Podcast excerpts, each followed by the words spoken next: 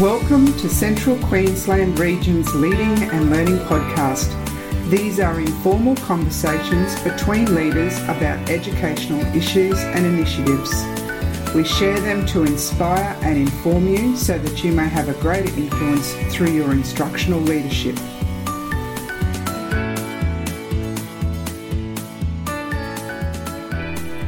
I would like to begin by acknowledging the traditional custodians of the land across central Queensland on which we play, learn, and work.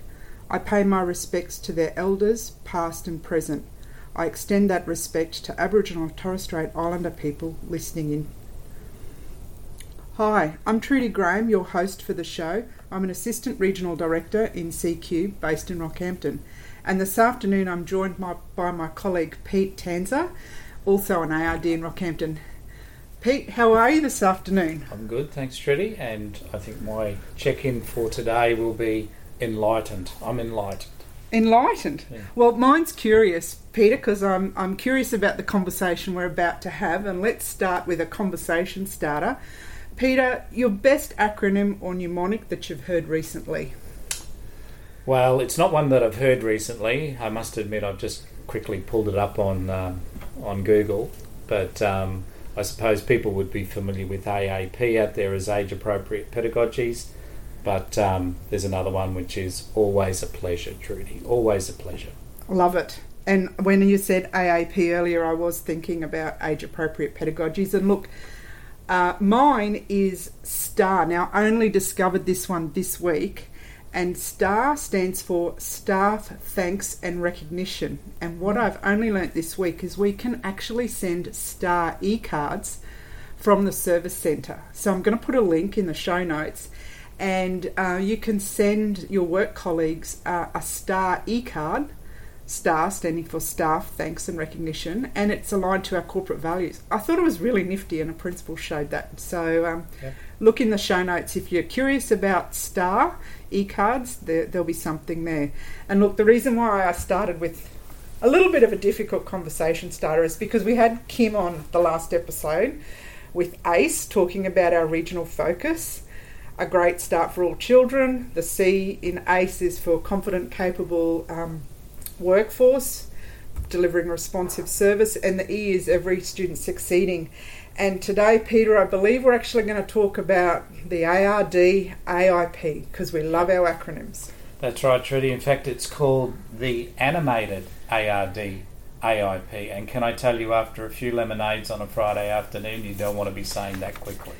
Well, you've actually got your Diet Coke, and I've got the Coke Zero because it is Friday afternoon, and uh, it, it's a, a, bit of a heavy topic too. Um, and so we hope that by talking about the story of our work yeah. and um, how it's unfolded might give some folks some insight into the work of the ARDs in 2020. Yeah, and it is very much a story. It's um, you know the story of our own struggle and our own learning as a team, and I think that's a it's a good story to tell because it reflects on the work in schools and we're using the same tools. We're confronted with the same problems of practice so I thought it was a great conversation just to remind all of our leaders out there that the work is the work, no matter who you are or what school you're in. It's, there's lots of similarities in how we go about that work and how we're trying to address very similar problems of practice in our organisations or schools or whatever. Yeah. So, Peter, our role is, um, and we're often shortened to ARD, but it's Assistant Regional Director, School Performance.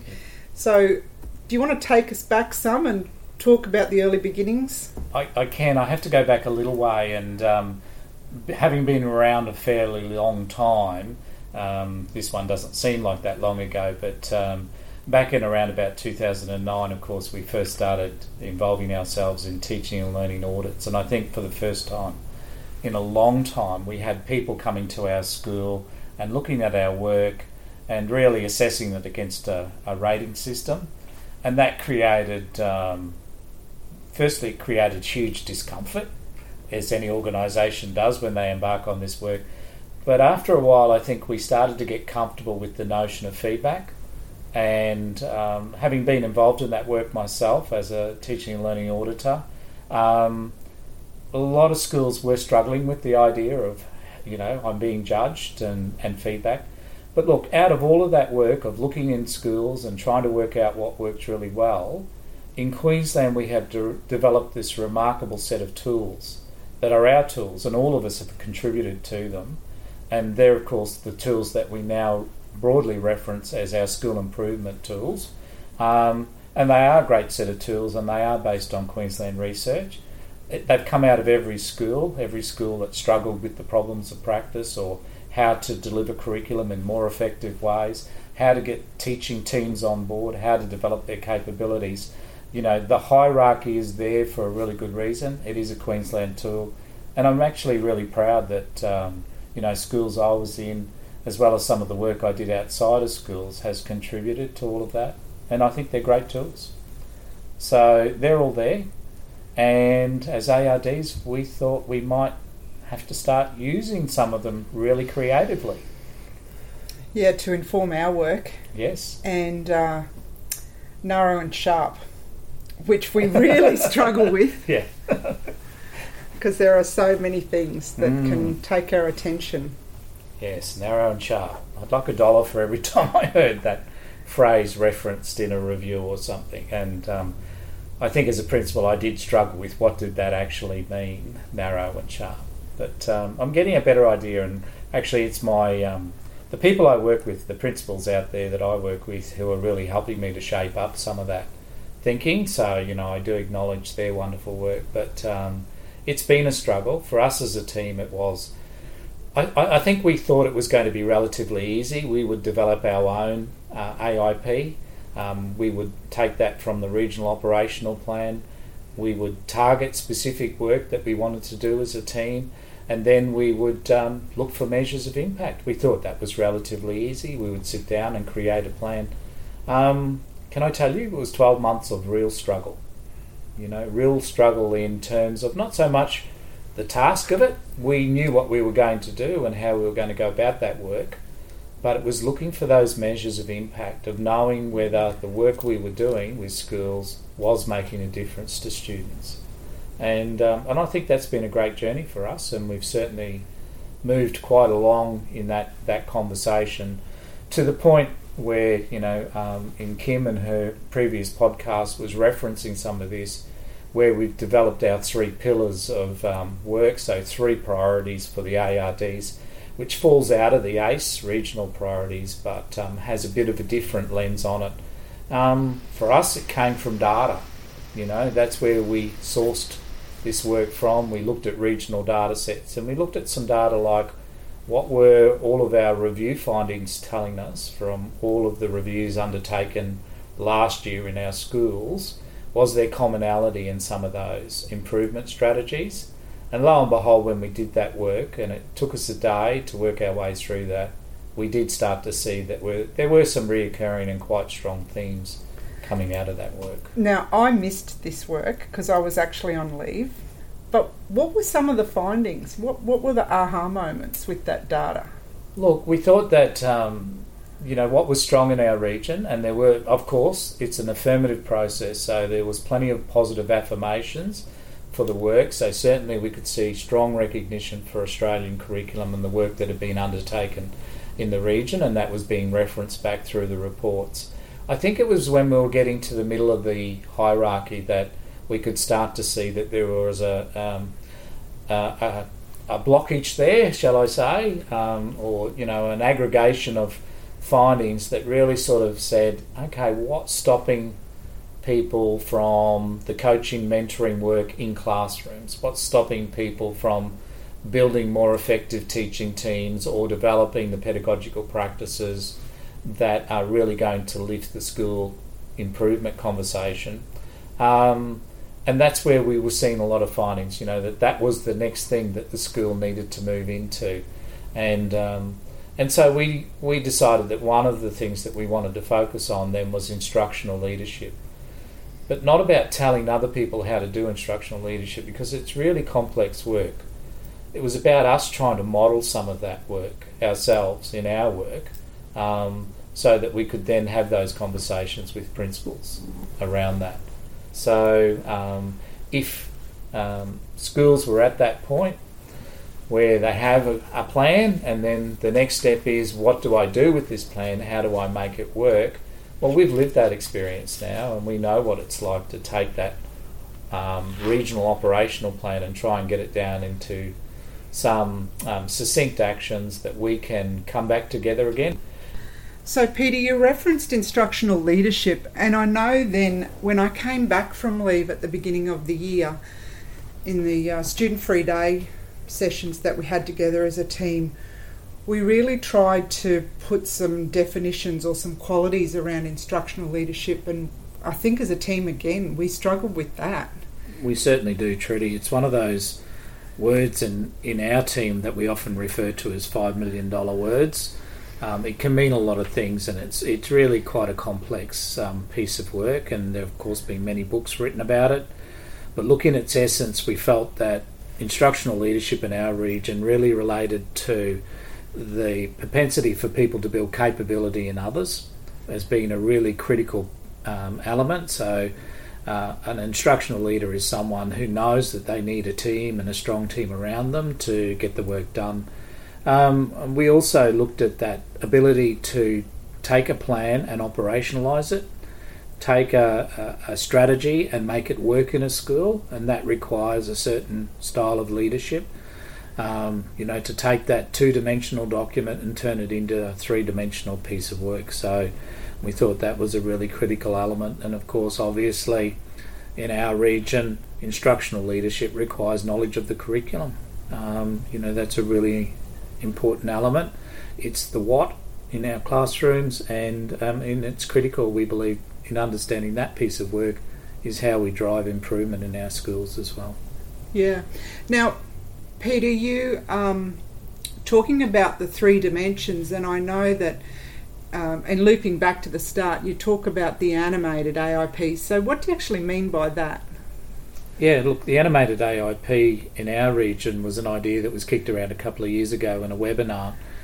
And it really was our first attempt at saying we were seeing too many documents sitting on shelves um, that hadn't been um, really effectively operationalised in the school. And it wasn't for great intent, they really were clever documents or, you know, people had invested in them heavily. But they were letting the um, team down a little bit in what they look like when they got out into classrooms and so on. So, um, you know, in animating, it's about how we build that learning together across a team in a school, and that should incorporate everyone, of course, every classroom. But that's the notion that we started playing with, and what are the systems we can develop that help schools to um, to bring that plan to life and um, to build that inquiry work because um, it has a strong inquiry foundation to build that inquiry work into into the work of every school. Yeah, and we've we've kind of focused this conversation on within school, but there's also the instructional leadership piece across schools, and you know our small school principals. That's that's a vital piece for their professional growth as well, isn't it? I think so, Trudy, and that's an excellent point. And I think this, you know, if we look at the um, the state schooling strategy and look at where intentional collaboration sits as a piece of work, that's incredibly important and how we go about that work because teams don't exist just in schools; they exist across schools as well. So uh, that's a that's a really important point. Yeah, and that work, of course, isn't limited to small schools. Even our large schools are really playing in that space of, of how working collaboratively is making a difference um, in the collective of schools. Uh, again, with Australian curriculum, pedagogy, great work happening with moderation. Yep. Yeah, look, instructional leadership is the leadership we model for others, so that's an important consideration. So, when principals are coming together and modelling that learning behaviour, that's a really important component. So, so with the ARD AIP, and there are mm-hmm. three pillars that I you know we've we've come to an agreement on. So Peter, could you wrap those up for us? Sure. So the, the, number one is the Australian curriculum. Of course, we just don't lose sight of that really incredible uh, piece of work. And look, I did some work even last week um, with someone from central office, and I am just always learning more about how that uh, uh, how the curriculum works and how we can leverage that in our instructional model. So um, always plenty of work to do there. We've put a little stage two underneath that in our own documentation, just to remind us too that it is also about not just the what, but it's also about the how, and that many schools are asking um, lots of really good questions about pedagogical practices in their school and what uh, high effect strategies might be at play. So you know, it's good work.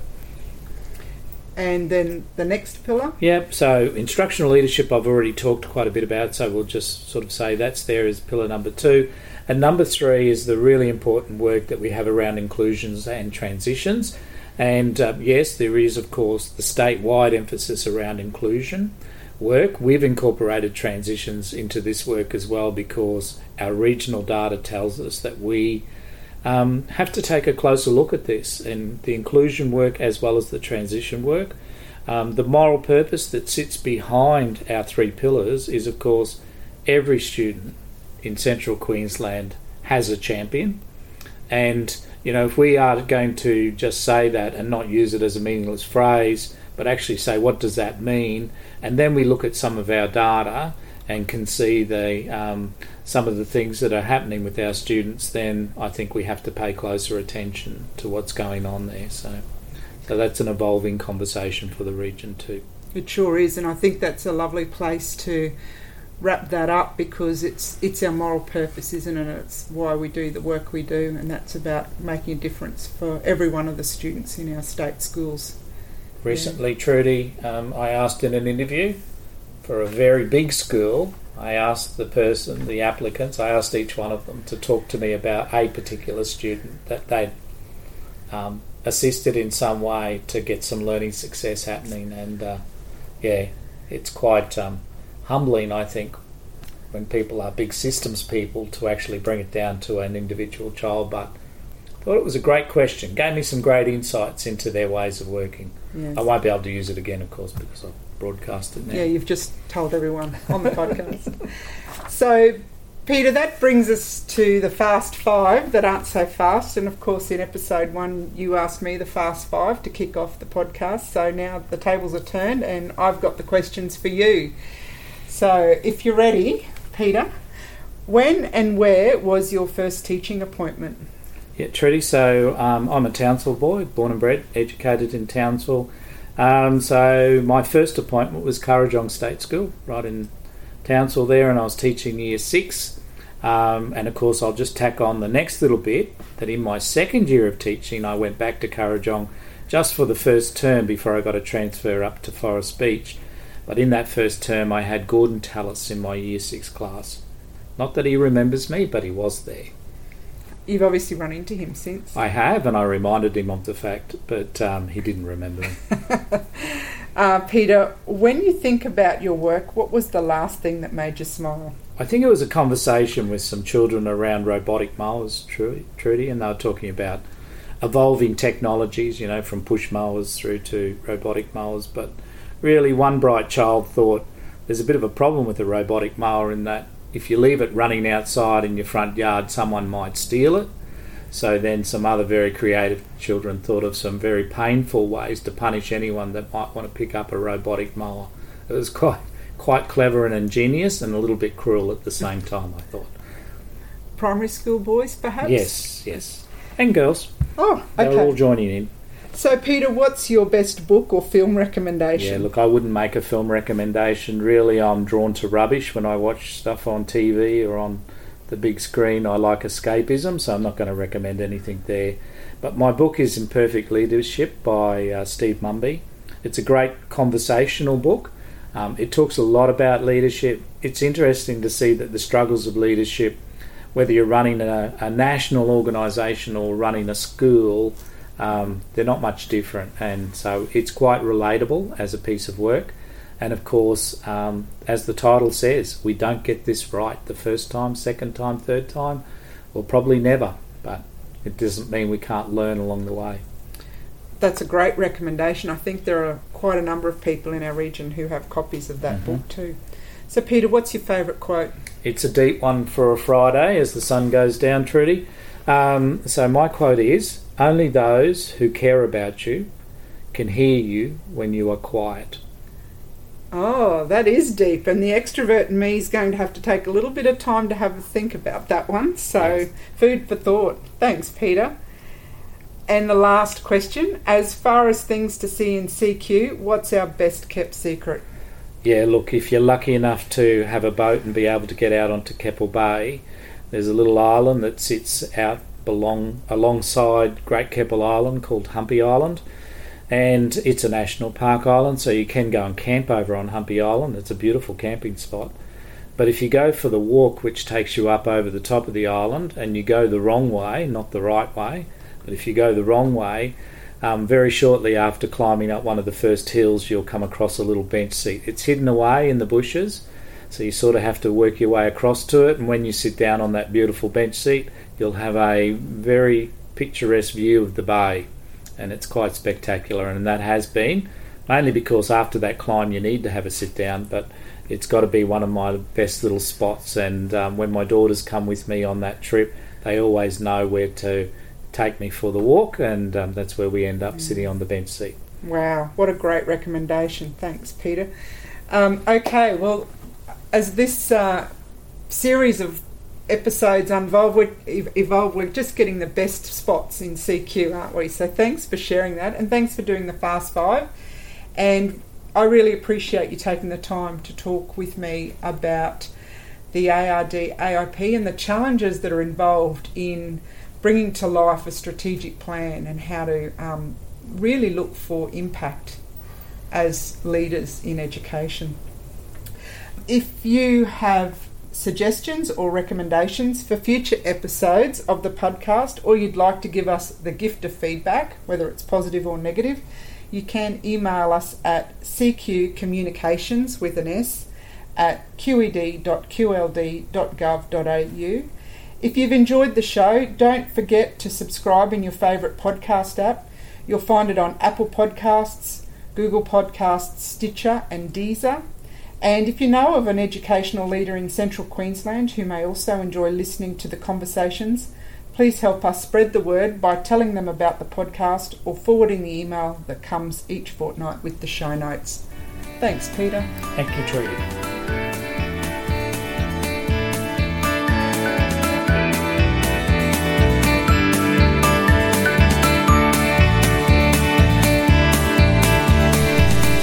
You for listening to Central Queensland Region's Leading and Learning Podcast. We trust this conversation has given you the information and inspiration to lead so that every student in our region succeeds.